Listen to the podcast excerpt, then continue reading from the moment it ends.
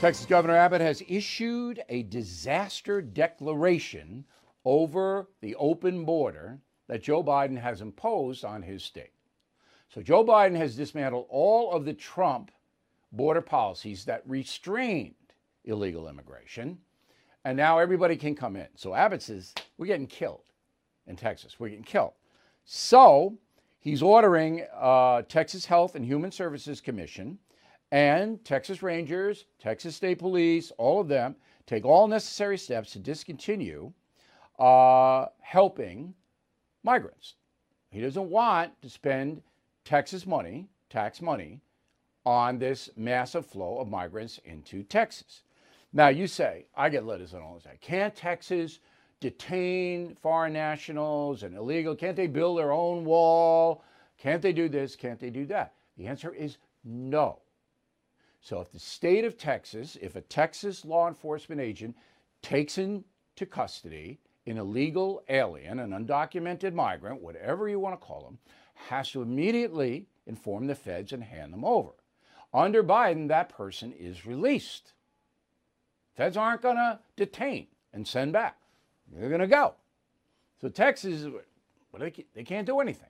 That's our Constitution. But anyway, the governor did this, Governor Abbott, to get publicity because the press, as I wrote in my column, Protecting Joe, posted on BillO'Reilly.com, press isn't reporting any of this.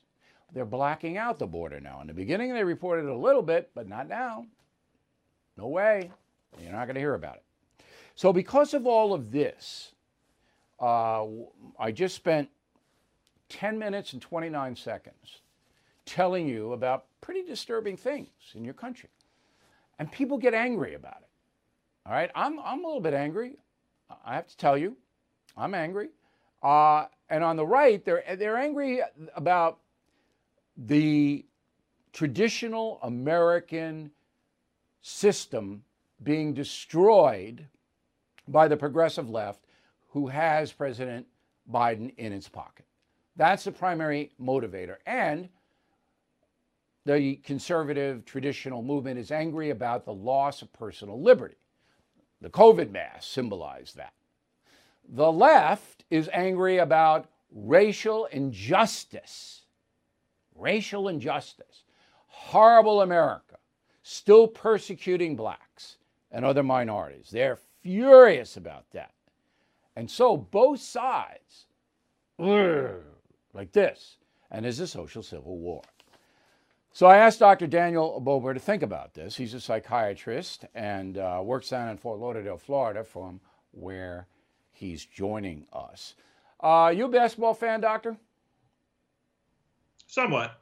All right. So the other night, uh, a player in the Brooklyn Nets, Kyrie Irving, uh, was walking off the court in Boston, and a guy threw a water bottle at him. And Kyrie Irving had the week prior said bad things about Boston, said it was a racist town, and all of that. So this kid, 22 years old, takes a water bottle and tosses it at Irving. Didn't hit him, but missed him just by a little. The kid has now been charged with a felony. Kid, 22, all right? And he'll be convicted. I don't know if he'll be convicted. He might plea it down. But he, his life is altered for the worse forever. He did it, in my opinion, because of rage. All right, he didn't like Kyrie Irving. And I'm seeing this play out not only in sports, but everywhere across the country. Everywhere. We're seeing people getting fights, violence, all kinds of stuff. And my question to you is how do people handle this inner anger? Go.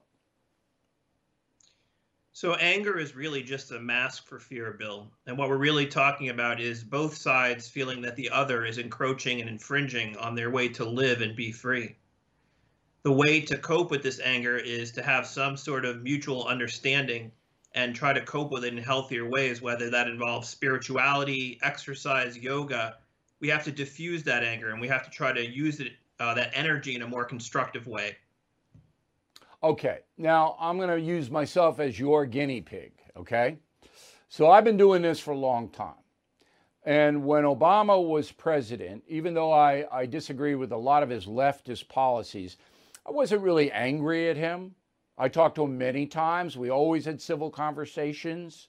Um, I was annoyed sometimes, but I wasn't angry. And when I took calls on the radio and read mail on TV, there was a little bit of anger. But then when Trump took over, the anger ratcheted up, primarily coming from the anti Trump, the hate Trumpers. All right. And then the people who like Trump reacted to that. And it got to this crescendo. Now that Biden's president, I feel myself getting a little teed off at Mr. Biden. Even though he's affable, I think he's harming the country to an extent that I've never seen. And I'm not real happy. And if I were interviewing Mr. Biden, it would be a pretty tough go for him. So, how do I rein in my anger? Well, I think you said it correctly. I think all this really began with the last administration. Things became so polarized and so divided that people engaged in this identity politics where there was tribalism, where I don't have civil discourse with you because I disagree with you on policy. I literally hate you and what you represent. It's us and it's them.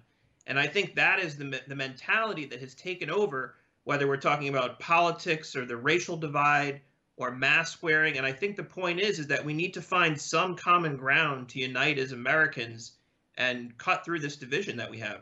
But that's never going to happen. And you have to know that as a psychiatrist because you have elements in our society that want to burn it down. They don't want to find. Well, I see that. I, I, see this in my. I see this in my office every day. You know, people complaining about the election, people complaining about masks, people complaining about this racial reckoning. This is something that I see every day, and I think that it's really up to the leadership of this country to try to tamp down the rhetoric, to try to find that common ground, to try to unite both sides. There's always going to be extremist factions that benefit from this discord, but I think we have to try to all move towards the middle and understand each other. There is no leadership in this country, Doctor. Well, listen, again, that goes back to the polarization. I think both no, no, no, no. It goes back to the other. individual. There is no leader in this country right now. There is not. There's not one person that has the respect of the majority of Americans who can bring people together. Now, Biden said he was going to do it, totally lied, 100% lie, and then he got in and, w- and is the most polarizing liberal president of all time. There, can you name one leader, one person that you think could bring Antifa together with uh, Governor Abbott of Texas? Well, it would probably have to be someone that's more of a centrist because but there I think both any. sides. There's nobody. There's nobody. I don't see. I don't see one right now. I agree with you. All right. So we are a country that's in the middle of a civil war. There was nobody back in the Civil War days you know, Lincoln, Jefferson Davis, that could bring the North and the South together. So they had to kill each other. And the North prevailed because they had a better military system. And that's why the nation united. Didn't unite on any detente. They didn't do anything together. They just forced them in. So I don't know. I, I, I mean, you know, we're going to have a midterm election. I think that the far left's going to get hammered because of the economy. But I see a personal rage situation. Now, what about, and this is my last question for you. I tell people who are angry, and believe me, everywhere I go, everybody knows who I am. Everywhere I go, people walk up to me and go, Is it over for America? Is it over? What should we do? And they're, they're agitated. I mean, they're, they're like this. And I said, Look, the only thing you can do is be a good person in your life. No matter what they do, the corporate media is corrupt. Biden is insane, I think, in his policies. No matter what they do, you have to be a good person and you have to do positive things. And I think if that were to seep in and people kept busy doing good things, the rage level will come down. That a solution? I totally agree. I think we have to take some personal responsibility and try to put positive energy into the universe. And I think if we all did that, I agree. I think the volume would be turned down on this anger, and as a country, we would be much better off as a whole. All right, but we're all not going to do that. The drug gangs in Chicago are not going to put positive energy into the universe. They're going to put a bullet not. between somebody's eyes. And so those people have to be crushed. Crushed. But we don't have any politicians willing to do that right now. Hey, doctor, thanks very much. Uh, when I come down Thanks, to Bill. Lauderdale, you, I- I'll come on in. You give me a session, all right? You calm me down, okay? Absolutely. Okay, so let's come back here with President Biden. There's a new poll out on abortion, and abortion is a problem for the Roman Catholic president. So this is a Gallup poll, um, 1,016 adults, um, Republican 29, Democrat 33. So there's that gap.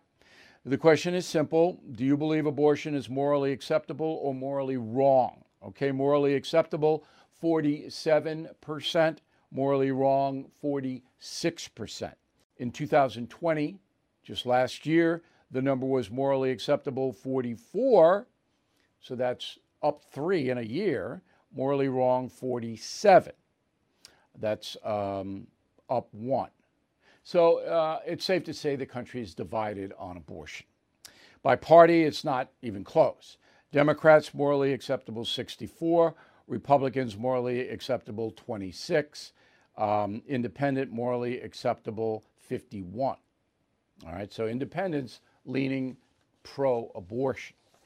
So next week, uh, beginning on Wednesday, the bishops, you Roman Catholic bishops, and I told you this, um, are going to have a meeting, and it's going to be virtual because they don't want to get COVID or whatever. I don't understand, but they're doing it by Zoom or whatever they use. I don't know.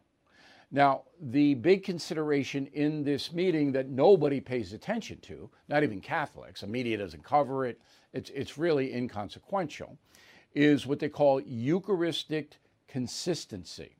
What that means is in the Roman Catholic Church, receiving communion, the wafer, okay, is the essence of your worship. And in order to be able to receive the Eucharist, you have to be sin free. That means you can't um, be committing a mortal sin or have one on your conscience without uh, confessing it in penance. That's the rule. Now, it's not enforced. Um, some of the biggest sinners in the world are going to communion. I can tell you I've seen it in person. Now, the problem here is that Joe Biden not only accepts the pro choice platform, not only accepts that, and, and many, many Roman Catholic politicians accept it. You know them Cuomo in New York, the Kennedy family, many of them. But Biden promotes abortion. What do I mean by that? He says abortion should be allowed for any reason at any time. So that means ninth month of pregnancy, if the woman has a panic attack or if she's not feeling that well, bang, that nine month fetus is exterminated. That's an extreme position. 10 years ago, that, ex- that position was not held by anybody in this country, anybody of note. Biden has embraced it. And he's gone a step further. He says, I, who believes in the sanctity of life, I have to pay for abortions because he wants to use my tax dollars to do it. So Joe Biden is an extremist. He's not just a pro choice guy, he's an extremist on this. And it's very public for everybody to see. So you would think that the Pope would have something to say about this. That's not going to happen. All right, Pope Francis understands that if he did that, he would alienate millions and millions of people. He does not want to do that. You have to understand that the Roman Catholic Church is a political body. It's political. Okay? The theology isn't political. Render to Caesar is the um, is the headline on Jesus and politics. Render to Caesar, render to God. So theology of the Catholic Church is not political in any way. But the men who run it are very political. And they're not going to do anything to Joe Biden. There are a few of them outspoken against him. The Archbishop of San Francisco, uh, Naumann, another archbishop, some uh, bishops themselves, but they're not. They're not going to say the President of the United States cannot receive the Holy Eucharist. They aren't. Now, the Roman Catholic Church, as everybody knows, has been badly damaged in the United States and all over the world by the failure to police its clergy. And some of that clergy abuse children. And because of that, the church has lost moral authority all over the world. It's on the ropes. So, church going in Europe, very low. In the United States, going down. The church is growing in Asia and Africa, Catholic Church, because it provides charitable services. And the one thing the Catholic Church does do, it's not in a dispute, is it helps poor people everywhere. By far and away, the most charitable institution on this planet is the Roman Catholic Church. Indisputable. However, in the United States, the church has lost its way completely. I mean, I go to church every Sunday, all right? I see, and the church is half empty. The sermons are usually worthless. The young people almost non existent. They don't go, all right? The, the average age in my mass is about 80. It's the old guard going. And the Pope and the archbishops, the cardinals in the USA, they know this. And the last thing they want is to be on the front page of the New York Times getting slammed and on every TV network getting slammed. The church is not going to allow that to happen. So Joe Biden will skate. Okay, it's been five months since Joe Biden took office. So, how's he doing? Let's bring in a historian and an author, David Pietrusza. He is uh, up in Scotia, New York, where it's about 95, like it is down here on Long Island. All right, um, David, I want you to give Joe Biden a grade for his first five months. That would be well, the first, uh, when we talked about this the last time, I copped out and gave him an incomplete. But I think he has been so bad since then, where it is difficult to come up with a positive point to say, well, I'll give him that. And it's just not there. It's not there on inflation. It's certainly not there in dealing with Congress, where he should excel having been there since he was 29 years old, uh, being the vice president, knowing how the system works, supposedly, and really, you know, putting the pressure on like FDR did, you know, maybe a purge of, of congressional opposition, which didn't work for FDR. And also, one of the things you should do when you're going to bring an issue like this forward is you count the votes beforehand, not but he, after. but but he's trying, he's playing to the press rather than Congress. He's not playing to Congress. It's, it's obviously that he's not going to get very much passed in this Congress. He's not. And he's, so he's playing, playing, to, playing to the his press. left-wing base. Yeah, that's who he's playing to. Now, can you explain to me why he never has anything on his schedule? That is one thing a day. I mean, is that unusual? You're a historian. You've studied past presidents. I've never seen anything like it. It really is. I mean, uh, if you take a look at um, Franklin D. Roosevelt's schedule, he's meeting with people in in short batches, like uh, or sport 15 minute shots. But it's once he gets up and out of bed, it's all day. And then they're traveling from one place to another, meeting with more people, having more events. This is an unusually light schedule for for any uh, leader, whether he's in the state legislature, even. I don't, I don't know anyone in Congress. I don't know any foreign leaders, and I don't know any president, past president, who's ever had a schedule like this. It's almost as if um, he isn't running the government at all, that other people are doing everything. And of course, you're not going to know what their schedules are. We're talking Susan Rice, Ron Klain, Barack Obama, Michelle Obama. You're not going to know what they're doing. But it's almost as if Biden is just sitting there being waiting to be told what to do and say. I, I don't want to be unfair to him, but that's what it looks like. Well, it certainly does. I'm I'm looking at my own schedule. I've got I was up at four in the morning doing stuff, and um, so it doesn't make sense. It it smells on the surface It should give alarm to people, but it is not giving alarm to people. I think Well, if the not election were held today, he still wins. But, but it's he's, not he's. Teflon Joe at this point. no, I don't even think he's Teflon Joe. He's Invisible Joe. This- well, that's how you No- make it. Nobody, nobody reports his daily schedule, as far as I know, other than me. And I have a news service that's small in comparison to the corporate media. Corporate media has blacked out coverage of Biden. When was the last time you oh, saw Oh, a border story? Yeah, they, they're not reporting on the border anymore.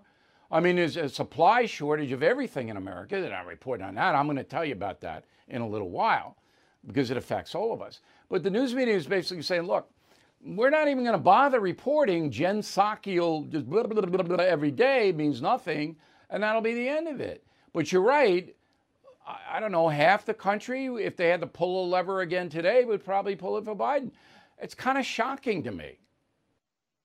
Well, it, it is shocking, but you know you can't run against so much of the media where so much is is blanked out. I mean, you know, uh, sources like yourself will report on this, but otherwise, it's you know, it it is what it, flavor ice cream do you like, or so much of it is now with this woke culture where we're we're distracted by this every day with something crazier every day where they were going after the bird watchers the other day. And you have to rename what birds are named because of what somebody said 200 years ago And that gets a lot of traction on social media. Last question for you. You wrote a book, a good book, because I, I read it The Invasion of Normandy. All right?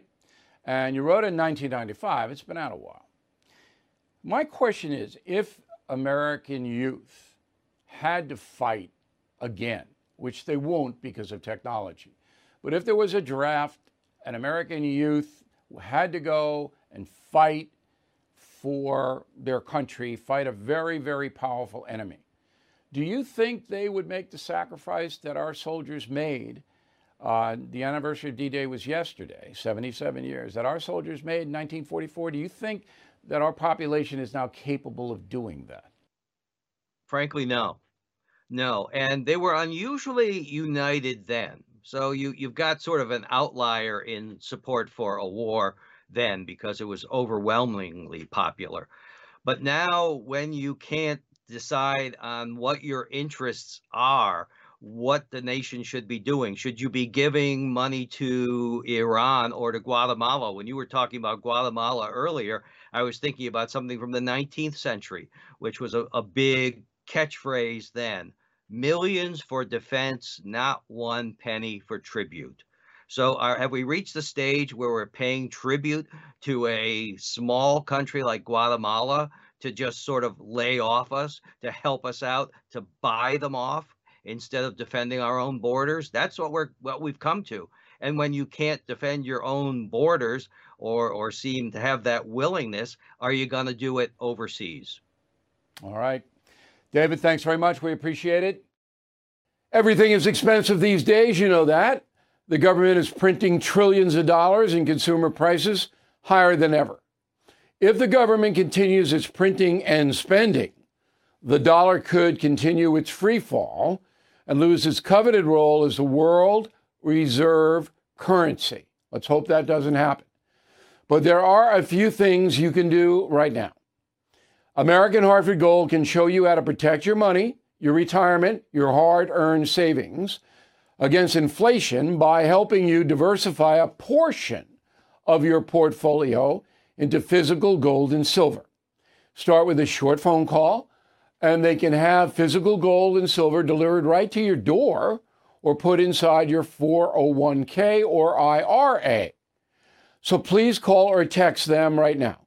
Tell them Bill O'Reilly sent you. Call 877 444 GOLD, 877 444 GOLD, or text GOLD to 65532. Again, that's 877 444 GOLD, or text GOLD to 65532.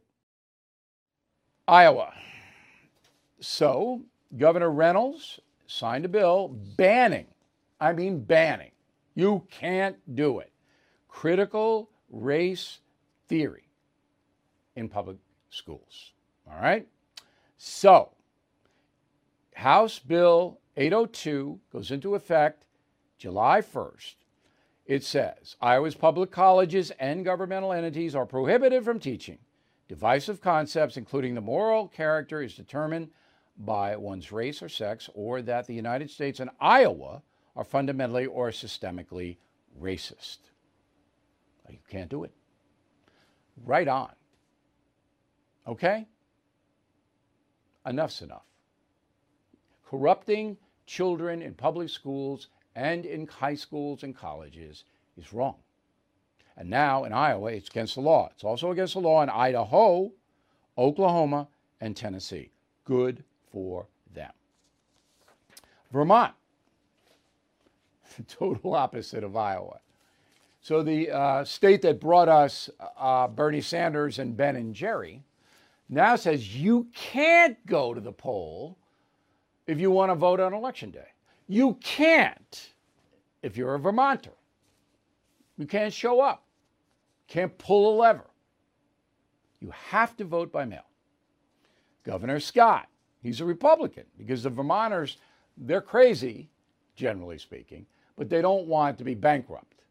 So they put Republicans in as governor. Massachusetts does that too.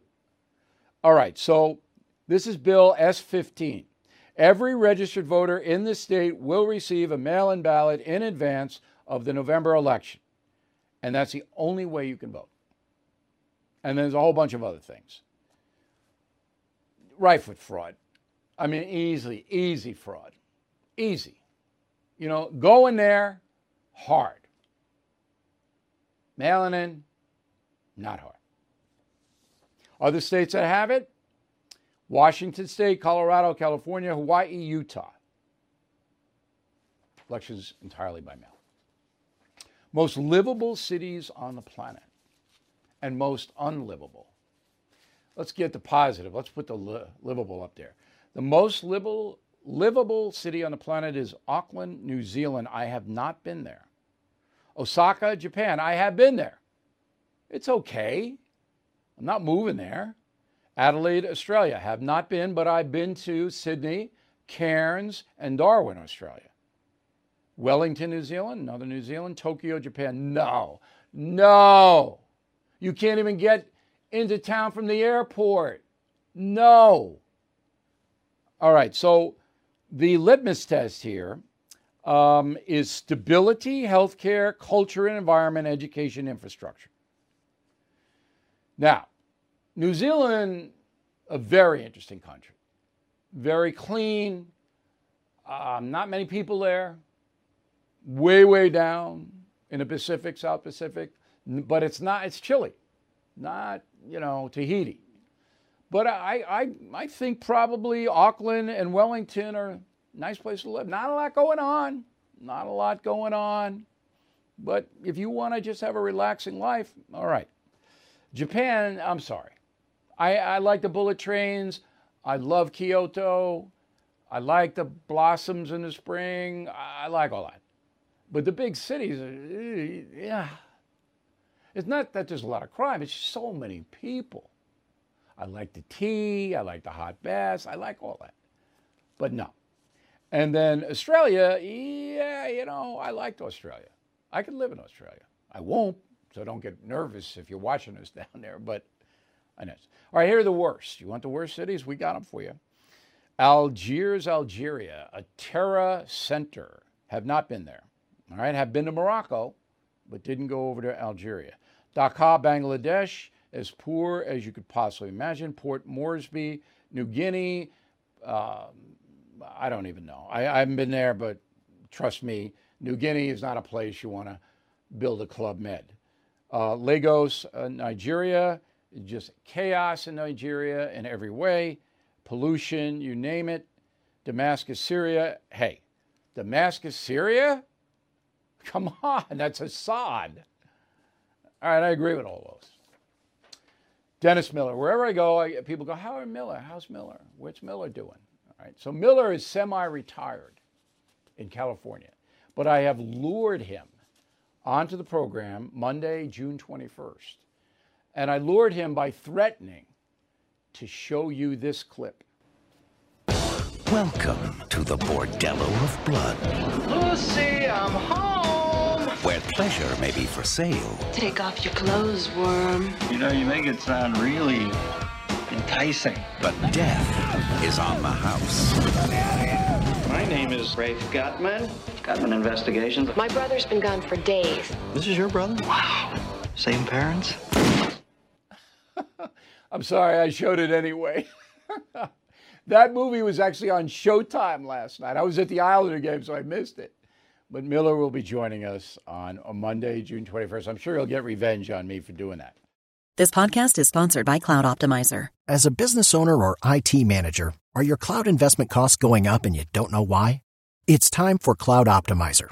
As you migrate your business to the cloud, what you're spending and why you're spending it can get a little hazy. But Cloud Optimizer clears up the mystery and puts the cloud to work for you. Cloud Optimizer starts by analyzing usage patterns, right sizing resources, leveraging discounts you may not be aware of, implementing automation, and much more. And by reducing unnecessary expenses and maximizing performance, Cloud Optimizer guarantees you a savings of five times what you spend for their service. As you utilize cloud based services more and more, you don't have to lose sight or control of your spend. You can stay agile, streamline your costs, and optimize your performance, plus save significant money with Cloud Optimizer. Make the cloud work for you with Cloud Optimizer. Get a free assessment and find out how much you can save by going to cloudoptimizer.com. Go to cloudoptimizer.com for your free assessment. That's cloudoptimizer.com. Okay, let's get to the mail. John White, DeWitt, Michigan. As I watch the news showing all these attacks on white people, I can't help but think President Biden and his people are responsible when they tell citizens of color that they are oppressed and victims of white systemic racism. Yeah, I, am not going to disagree with that. Biden bears some responsibility to this crazy racial division that we're seeing. So does Barack Obama, who apparently denies it's even happening. You know, I mean, I, I can't tell you how disappointed I am in, in President Obama by today because I know him. And he's always been rational with me. I disagreed with a lot of the things that he did. He is a quasi socialist, and I disagree with that, but I didn't see him. But now, hmm. Jeffrey Greenwald, Cincinnati, Ohio. Bill, could you please explain how President Biden's push for global minimum tax rate is legal? Why would it be illegal? Biden wants all the countries in the world, the developed nations, to tax corporations so that they don't move there from here when he applies the onerous taxation he's threatened to institute. That's what he wants. Why would that be illegal? Now, the G7 say they're going to have a 15% corporate tax. That's far below what Biden wants here. So if you're a corporation, you're going to consider the EU or places like Uruguay in South America where they don't tax corporations. So, you know, Biden's doing this because he knows the U.S. economy is going to suffer once he starts to punish the uh, corporations. Now, I believe the corporations should pay. They should, but it's not what the media is reporting many, many times. Okay? It's not.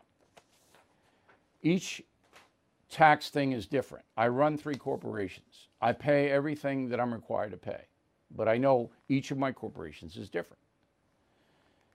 Gary Gundlach, Dayton, Nevada. Bill, I've read *A Killing Patton and I am currently reading Killing England. I appreciate learning the behind the scenes history and factual information. It's given me a new understanding of how tyranny can threaten our world. Through your books and broadcasts, I consider you to be our modern day Patrick Henry with your slogan, Stand Up for Your Country. I wear my hat proudly. Well, I appreciate that, Gary. Uh, Patrick Henry, give me a liberty or give me death. Uh, the governor of Virginia, um, a very, very patriotic man. And I'm sure they find fault with him down in uh, the Commonwealth, but he, uh, he helped forge this country. Jimmy Jones, New Braunfels, Texas, in the Hill Country. Bill, give me a break. All right. Jimmy, I'll give you a break. Don't get mad at me. Why should Disney have to lower their theme park prices so poor people can attend? Pre COVID, the parks are packed year round. Let the market decide. Look, Disney can charge whatever it wants, but don't give me this oppressed people business if you're Disney when you don't care about the oppressed people at all. Jimmy, all right, they can charge whatever they want, but all I'm hearing from Disney is, oh, America's a bad country. It's bad. We suppress poor people here. We are unfair to them. Meantime, couldn't there be a day of the week where working families get a special rate? Couldn't there be a special discount card for Disney? Couldn't it be any of that? So the kids whose parents don't have much money could get in? Jimmy? Come on, give me a break. And Jimmy, I'm not mad at you, by the way. I'm just debating you. Karen Weeks, Sierra Vista, Arizona. Hey, Bill, regarding Holly, what made you decide on a corgi? I didn't know a corgi from a German shepherd until my son, age 10, started demanding a corgi a few years back. All right. Little did I know that although the dog is as cute as you can get, the dog sheds and I know I've said this before, I know I'm whining, but you have no idea. But it's worth it. Holly the Terror Dog is worth it. Pam, Bill, I'm looking forward to your tour with Donald Trump. Living in Houston uh, will be a benefit. Thanks for putting it together.